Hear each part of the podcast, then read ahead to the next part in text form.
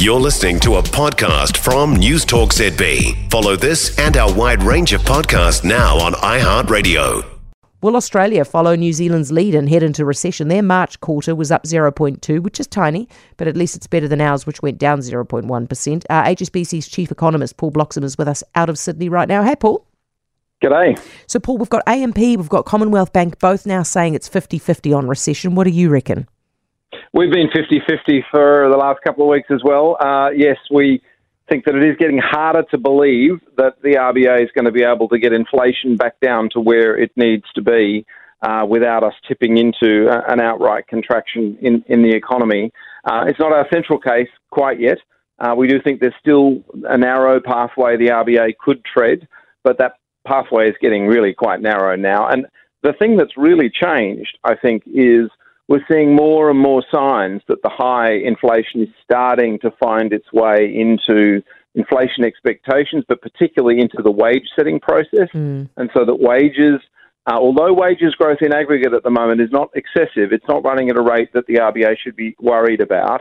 Uh, there are signs that it might gain a bit more momentum from here. And if it were to lift too much more and be a bit above 4%, say, then that's starting to get to the rates that's not consistent with the inflation target. And then you might have to have a bigger rise in the unemployment rate in order to get inflation eventually down. So so that's that's where we're at. It, we we think it also is a 50-50 chance that we tip into an outright uh, a recession. Paul, you've got a whole bunch of you've got a whole bunch of indicators, right? That that kind of point the traditional stuff that point towards a recession, like what's going on with the yield curve and and retail spending and all that kind of stuff. How much stock do you put in what people are googling?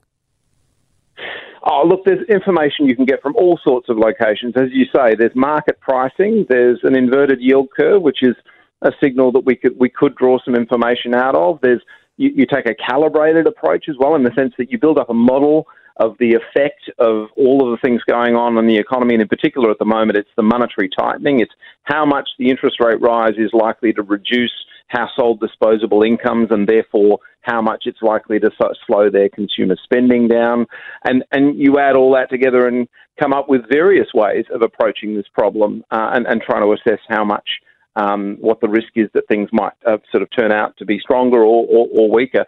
Um, so I think all of that information, including surveys and online information and Google, Google searches, sentiment plays a role. It all plays into a sort of frame for thinking about things. You guys were saved in part uh, during the GFC when you didn't go into recession by the fact that you had such high immigration. Is that going to try to, to come to your aid this time again? So this is a really important thing that might, and one of the reasons why we, you know, we aren't still, we still haven't quite penciled in an outright recession, and that it is isn't our central case, and that's because we are seeing this very strong pickup in inward migration, and so that's going to underpin, uh, likely underpin population growth, and then of course if the population's growing quickly, it's actually harder to get GDP to fall outright because it's it's a key part, more people, more activity, more demand. Uh, in the economy. So, yes, that's one factor. I think the other thing that really got Australia through the global financial crisis, though, also was that China, in response to it, delivered a massive amount of stimulus and built a lot of infrastructure and a lot of housing, and we had a really, really large further leg up in our mining investment boom that was going on at the time. And I don't think that's going to happen this time. That's not what's going to happen. So the population story should provide some support, but um, we're not going to get quite as much of a leg up on the on the resources side as we had back then, for example. Mm. And then I mean, the final thing is look, the RBA is trying to slow the economy down. Let's keep that in mind. And in fact, of course, the RBNZ was trying to slow the economy down, and they have delivered a recession as a result of their efforts to try and get inflation down.